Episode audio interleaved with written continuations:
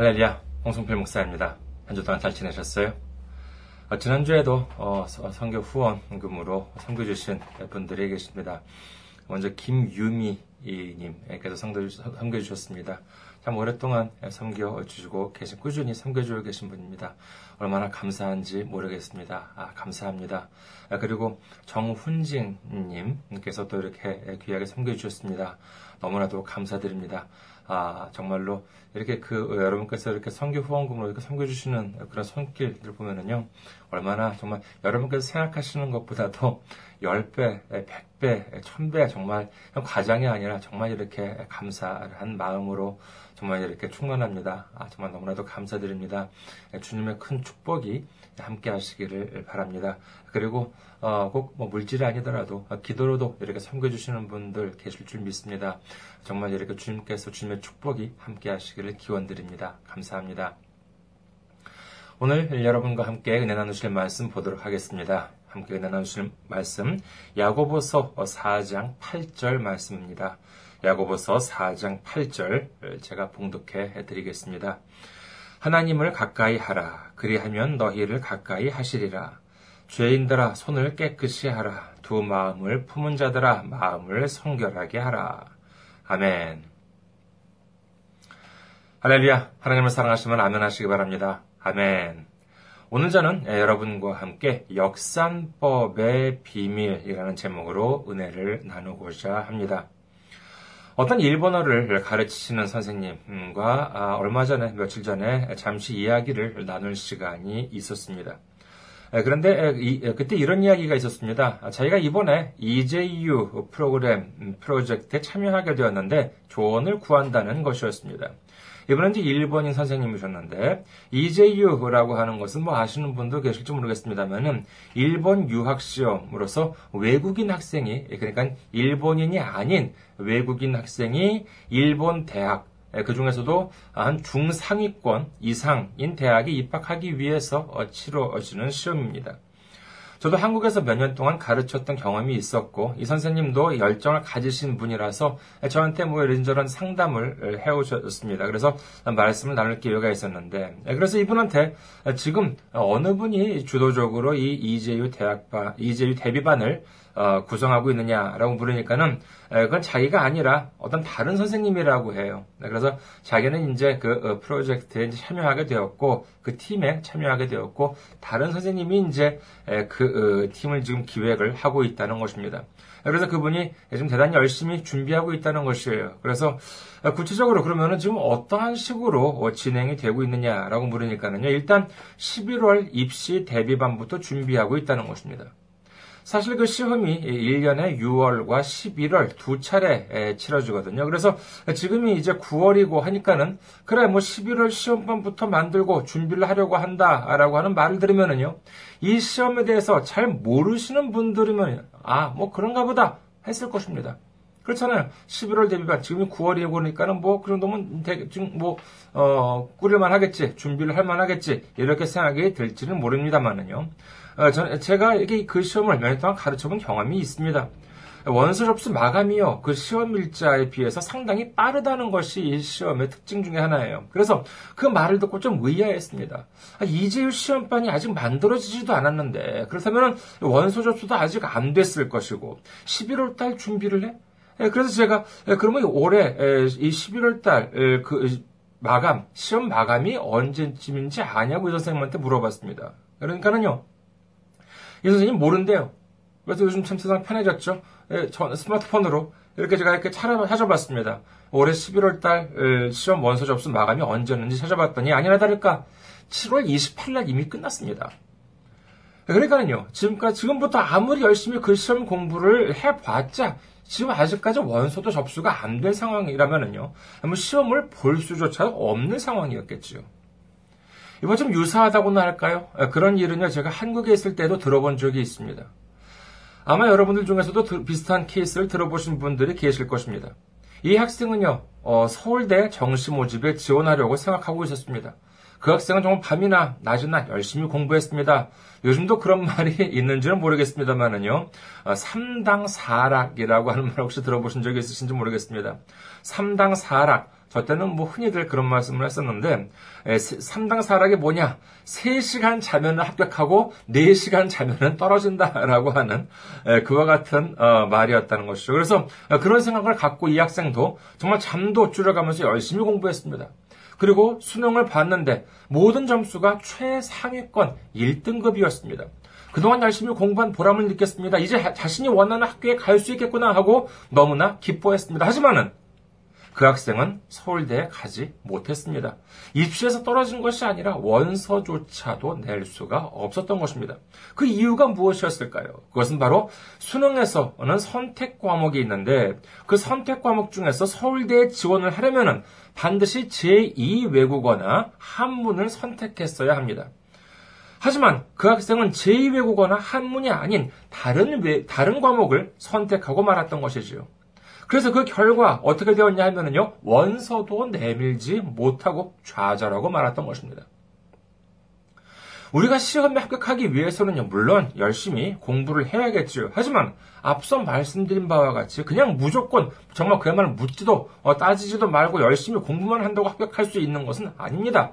아니, 어떤 시험에 합격하기 위해서 그냥 맹목적으로, 맹목적으로 열심히 공부만 한다는 것은요, 이는 오히려 가장 안 좋은 공부 방법이라고 할 수 있을 것입니다. 이것은 공부만이 아닙니다. 생각해 보십시오. 예를 들어서 100m 달리기를 어, 시합에서 이기기 위해서는 어떻게 해야 됩니까? 무조건 열심히 빨리 뛰기만 하면 됩니까? 그냥 매일 뛴다고 우승을 할 수 있는 것은 아니잖아요. 출발 지점에 서서 출발 신호가 울리면은 결승점을 향해서 뛰어야지만 되는 것입니다. 요리도 마찬가지예요. 그냥 무조건 열심히 재료를 넣고 무조건 열심히 썰고 무조건 끓이고 무조건 뭐 어, 볶고 그렇게만 한다면 맛있는 요리를 만들 수 있습니까? 아닙니다. 맛있는 요리를 만들기 위해서는요. 맛있는 요리를 만들기 위한 방법이 있는 것입니다. 이 세상의 모든 시험도 마찬가지입니다. 우승하기 위해서는 우승하기 위한 방법이 있고 합격하기 위해서도 합격하기 위한 방법이 있는 것입니다. 그렇다면 어떻게 해야지 가장 좋은 시험 공부일까요? 그것은 바로 역산, 거꾸로 계산하는, 거꾸로 풀어보는 방법입니다. 우선 공부를 시작하기 전에 이건 뭐 당연한 이야기겠지만요. 내가 어느 대학에 들어가고 싶은지, 어느 자격증을 따고 싶은지, 아니면은 입사 준비한다. 그러면 어느 회사에 들어가고 싶은지, 어느 시험에 합격하고 싶은지를 먼저 정해야 하겠지요. 이는 우선 열심히 공부하고 난 다음에 나중에 정하면 되지. 이거 아니에요. 이것부터 먼저 정해야 합니다. 목표부터 분명히 정해야 합니다. 그래야지만 그 다음에 무엇을 준비해야 할 것인지를 알 수 있기 때문인 것입니다. 자, 이제 자신이 가고자 하는 대학, 합격하고자 하는 시험을 정했어요. 자기가 어, 들어가고 싶은 회사를 정했습니다. 자기가 응시하고자 하는 시험을 정했어요. 그러면은 이제 그 시험에는 어떤 과목이 있고 어떤 내용이 있고 하는 것을 알 수 있겠지요. 더 나아가서 본다면은요. 자, 어떤 내용이 어떤 식으로 시험에 출제되는지라고 하는 것도 반드시 알아야 합니다. 이렇게 돼야지만 비로소 이제부터 공부가 시작되는 것이죠. 그렇다면요, 우리의 삶에서, 우리의 인생의 마지막 목적지는 어디겠습니까? 그렇습니다. 바로 천국, 하나님 아버지 나라인 것입니다. 대학은 꼭 무슨 뭐 서울대나 동경대가 아니더라도 좋은 대학은 많이 있습니다. 회사도 마찬가지죠. 인류기업이라 한다 하더라도 많이 있습니다. 하지만 우리가 우리 인생 마지막 날에 천국이 아닌 다른 곳에 가도 된다라고 하는 선택은 없습니다. 반드시 우리는 천국에 가야만 합니다. 믿으시면 아멘 하시기 바랍니다. 아멘. 그러면은요, 우리가 천국에 가기 위해서는 어떻게 해야 될까요? 시험이 있습니까? 예, 시험이 있습니다. 어디에 나오느냐 하면은요, 요한계시록에 있습니다. 요한계시록 20장 12절에서 15절 말씀입니다. 또 내가 보니 죽은 자들이 큰 자나 작은 자나 그 보좌 앞에 서 있는데 책들이 펴 있고 또 다른 책이 펴졌으니 곧 생명책이라. 죽은 자들이 자기 행위를 따라 책들에 기록된 대로 심판을 받으니 바다가 그 가운데서 죽은 자들을 내주고 또 사망과 음부도 그 가운데서 죽은 자들을 내주매 각 사람이 자기의 행위대로 심판을 받고 사망과 음부도 불못에 던져지니 이것은 둘째 사망 곧 불못이라 누구든지 생명책에 기록되지 못한 자는 불못에 던져주더라. 아멘. 이 불못이라고 하는 것은 음, 불로 막 펄펄 끓는 연못이라고 하는데 이 말씀에 보면은요 우리가 죽은 다음에 하나님 앞에 서게 되면은 하나님 앞에는요 두 종류의 책들이 펼쳐져 있다고 하는데 그 중 하나는 책들 복수죠 책들이라고 하고 또 하나는 생명책이라고 한다는 것입니다. 책들이라고 하는 복수 여러 권의 책들일 수 있겠습니다. 이 책들은요 우리가 우리 행위를 따라 책에 기록된 대로 거기에 기록된 대로 심판을 받게 된다는 것인데 이렇게 되면은요 우리 행위대로 심판을 받게 되면 어떻게 되냐? 바로 이것은 불못에 던져준다는 것입니다. 그러나 여기서 하나님 나라에 들어갈 수 있는 방법이 있는데 그것은 바로 뭐예요? 예, 바로 생명책, 어린 양의 생명책에 기록된 자는요, 불못에 떨어지지 않는다는 것입니다. 즉, 구원을 받고 영광스러운 하나님 나라에 들어갈 수 있다는 것이지요. 즉, 하나님 나라에 들어가기 위해서는 이 생명책, 어린 양의 생명책에 이름이 있어야 한다는 것입니다. 이 생명책이라고 하는 것은 말하자면은 천국에 들어가기 위한 시험의 합격자 명단인 셈입니다. 다른 예외가 없어요. 오직 이 한 가지의 방법뿐입니다. 그렇다면 어떻게 해야 우리가 천국에 들어갈 수 있을까요? 어떻게 해야지 여기에 이름이 오를 수가 있을까요? 예전에 이런 예화를 들은 적이 있습니다. 평생 동안 열심히 신앙생활을 하는 어떤 사람이, 어떤 한 사람이 죽어서 천국문 앞에 이르렀습니다. 막 천국문 안으로 이제 들어가려고 하는데 누가 이 사람을 붙들어요. 그래서 딱 보니까는요, 다름 아닌 베드로더래요. 자기가 딱 보니까 알겠더라는 것입니다. 여기 베드로가 하는 말이 뭐라 그러느냐? 아, 잠깐만 기다리시죠. 이것을 통과하려면 약간의 절차를 거쳐야 합니다. 아, 복잡한 것은 아니고 당신의 일생 동안, 당신이 일생 동안 살아온 것을 점수로 환산해서 천 점이 되어야지만 어, 된다. 그렇지 않으면 이곳을 들어갈 수가 없다라고 이렇게 베드로가 말을 하더래요. 그래서 이제 이분 워낙 열심히 정말 신앙생활을 하던 분이니까는 자신이 있었습니다. 그래서 이분이 뭐라 그랬냐 하면은요 천점이라고 그뭐 그러니까 별로 뭐 대단한 것 같지 않습니다. 아, 이렇게 얘기했습니다. 그러니까 베드로가 뭐라 그러냐. 아, 자, 그럼 이제 점수에 보탬이 될 만한 이야기를 한번 해보십시오. 어, 그러니까는요, 이분이 아주 당당하게 얘기합니다. 아, 저는 30년 동안이나 한 선교 기관의 지도자였습니다. 그래서 많은 선교사를 해외로 파송했고, 지난 60년 동안 한 번도 교회에 빠지지 않았습니다. 매일 새벽 기도에 참석했고, 주일에는 장년부 성경 공부도 인도했습니다. 그러니까 이 말을 듣고 베드로가 뭐라 그러느냐. 아, 그래요? 정말 대단하군요. 그러면서 하는 말이 1점 드리겠습니다. 라고 하더라는 것입니다. 이 말을 듣고 이분 놀랍니다. 아니, 1점이라고요? 아니, 내가 그것밖에 안 됩니까? 저는 충실한, 그러면은요, 저는 충실한 가장이었습니다. 무려 40년 동안 한 번도 우리 부부간에 싸우지, 싸우지 않았고요. 그리고 아이들도 훌륭히 키웠습니다. 우리 아이들은요, 지금 모두 목사, 교수 등 아주 교계와 사회에서 존경받는 위치에 있게 되었습니다. 우리 가정은요 늘 행복했습니다.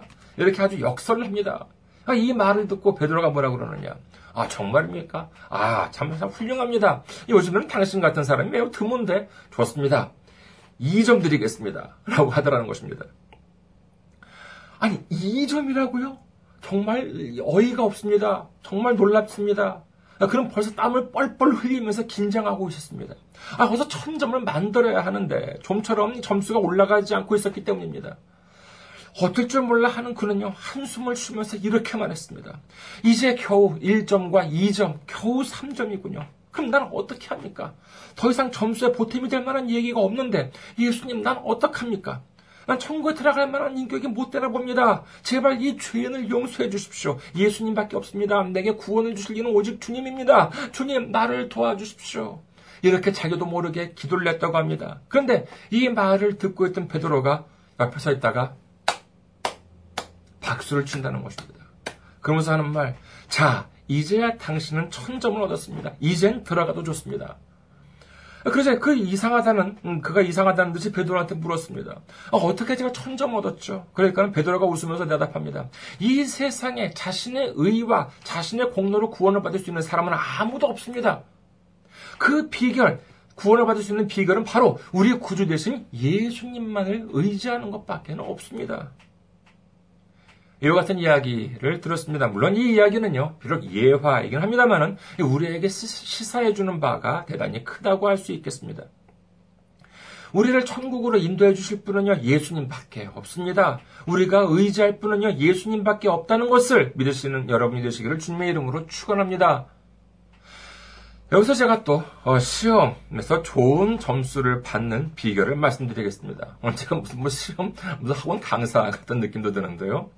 아니 요즘 세상 시험이나 하나님 나라 시험이나 마찬가지입니다. 물론 시험 종류에 따라서는요, 뭐 이렇게 뭐 답하는 방법도 여러 가지겠죠. 아, 근데 제가 아, 대학 때 전공 시험을 보면은요, 자, 이제 교실에 들어와서 시험 시간입니다. 이제 중간고사, 기말고사, 예, 시험 시간입니다. 교실에 이제 쫙 큰 교실, 강의실에 이제 들어와가지고 다 앉아 있어요. 예, 그러면은요, 어, 그냥 조교, 어, 선배, 성들이 이제 답안지를 이렇게 나눠줍니다. 답안지는 아무것도 안 적혀 있어 그냥 줄만 이렇게 거 있습니다. 자, 그러면은요, 답안지를 자꾸 받고 한 두세 장 받아놓고, 이렇게 이제 필기도구만 놓고 이제 기다리고 있습니다. 예, 그러면은요, 어, 천천히 어, 교수님이 저 이제 강의실 문으로 들어오십니다. 어, 딱 들어가서 교단 딱 올라가지고요. 교단 딱 올라서서 한두 번에 또 먹도보 걸어 다니십니다. 그리고 어, 천천히 분필을 딱 들고요. 칠판에 문제를 이렇게 쫙 적어갑니다. 그러면 이제 학생들은요, 그 문제를 보고는 답안을 막 쫙 적어가는 것이죠. 자, 그런데 그때, 그렇다면 좋은 점수를 받기 위해서는 어떻게 하면 될까요? 물론, 정답을 적어야 합니다만요. 시험에 따라서는요, 정답이 두세 개 있는 경우가 있습니다. 특히 문과 같은 경우가 그래요. 문과 같은 경우 보면은, 어, 예를 들어서요, 어떤 문제에 대해서 A라는 이론, 이론이 있고, 그 다음에 B라는 이론이 있습니다. 예, 그런데 어떤 경우 누구는 A로 이 이론이 맞다는 교수님도 있고요. 또 누구는 B 이론이 맞다는 교수님도 계십니다. 자, 나는 A가 맞다고 생각을 하고 있어요. 그런데 내 답안을 채점하는 교수님은요, B가 맞다고 하는 분이에요. 나는 좋은 점수를 받고 싶습니다. 어떻게 해야겠습니까? 참 어려운 문제죠.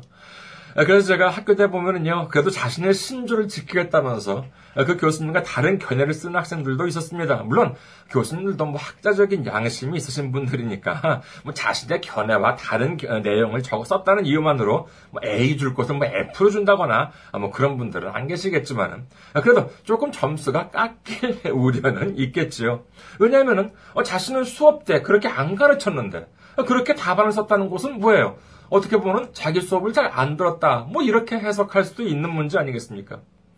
이른바 말로 먹고 사는 사람들 보면은요. 다 좀 다른 사람들을 보면은요. 여러 직업이, 물론 교수님들도 이제 그 말로 이제 먹고 산다. 좀 어떻게 했을지 모르겠습니다만은요. 예, 근데, 예, 그런 말로 먹고 사는 사람들 중 보면은요, 예, 단 정치인을 들 수 있지 않을까 합니다. 그런데 영국의 역사적인 총리이죠. 윈스턴 처칠이 이런 말을 했다고 합니다. 훌륭한 정치인은 하고 싶은 말을 하는 사람이 아니라 국민들이 듣고 싶어 하는 말을 하는 사람이다. 여러분 어떻게 생각하십니까? 이 말을, 이 말이 뭐 옳고, 어, 그름을 떠나서 참 의미심장한 말 아니겠습니까? 우리가 생각하기를 훌륭한 정치인이란 자기 생각을 주장할 줄 알고 그 다음에 자기 생각을 주장을 하면서 남을 설득시킬 수 있는 사람이어야 할것 같은데 그게 아니라 오히려 듣는 사람들이 듣고 싶어하는 말을 하는 사람이야말로 훌륭한 정치인이라고 한다는 것입니다. 그 이유가 무엇이겠어요? 그것은 바로 아무리 바른 말을 하고 아무리 옳은 소리를 하는 정치인이라 한다 하더라도 선거를 통해서 국민들이 자신을 뽑아주지 않으면 아무런 소용이 없기 때문인 것입니다. 아무리 말을 잘하고 아무리 국회의원다운 말을 아무리 대통령다운 말을 한다 하더라도 국회의원이나 대통령으로 뽑아주지 않는다면요 전혀 의미가 없다고 할 수 있을지도 모르겠지요. 앞서 말씀드린 시험도 그럴 수 있겠습니다. 아무리 내가 옳다고 생각한다 하더라도 결국 점수를 주는 사람은 교수님이기 때문에 좋은 점수를 받기 위해서는 교수님 구미에 맞는 답을 적는 것이 낫다라고 할 수 있겠습니다. 어, 그래서 이렇게 말씀을 드린다면 좀 너무 좀 치사하게 생각되는 분도 계신가요? 물론 그럴 수 있겠습니다. 어, 물론 때로는요, 아무리 자신이 불이익을 당하더라도 자신의 신조를 지켜야 할 때가 분명히 있습니다. 그러나 아무리 그렇다 한다라도 그건 어디까지나 인간들 사회, 사람들 사회에 있어가지고의 사람 세상에서의 이야기입니다.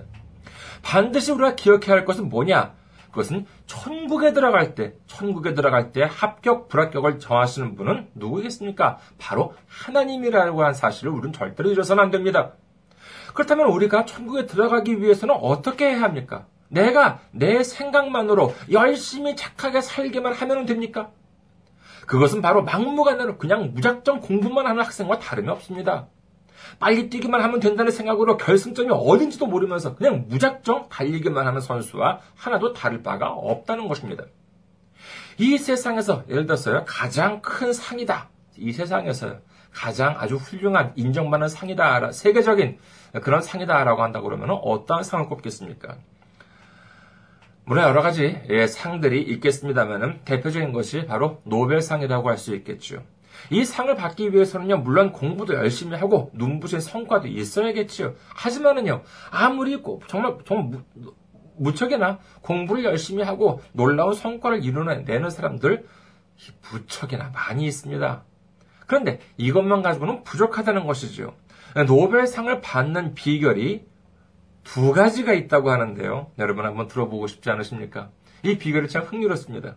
첫째는 뭐냐면요. 오래 살아야 한다는 것입니다. 이것은 뭐 제가 만들어낸 것이 아니라 노벨상 수상자들이 하는 말입니다. 어떤 연구가 제대로 평가받기 위해서는요, 정말 뭐 하루 이틀만으로 할 수 있는 것이 아니겠죠.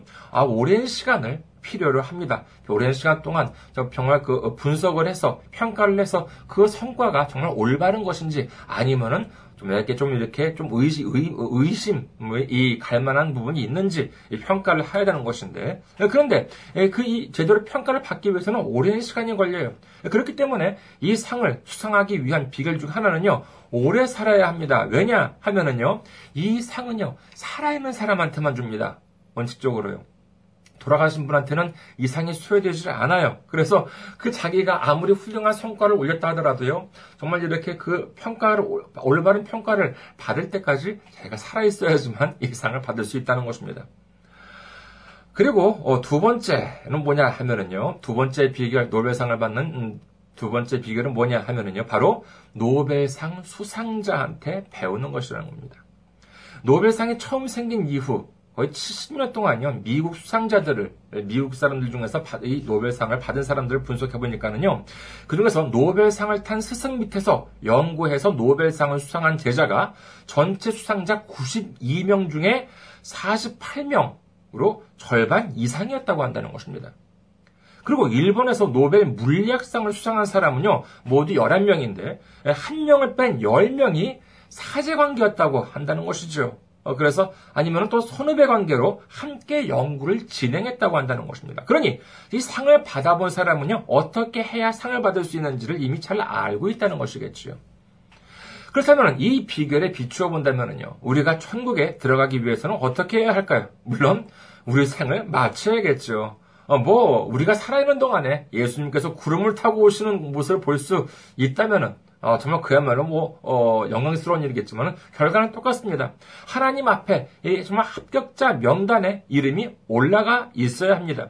그렇다면 합격자 명단에 이름이 오르기 위해서는 어떻게 해야 합니까?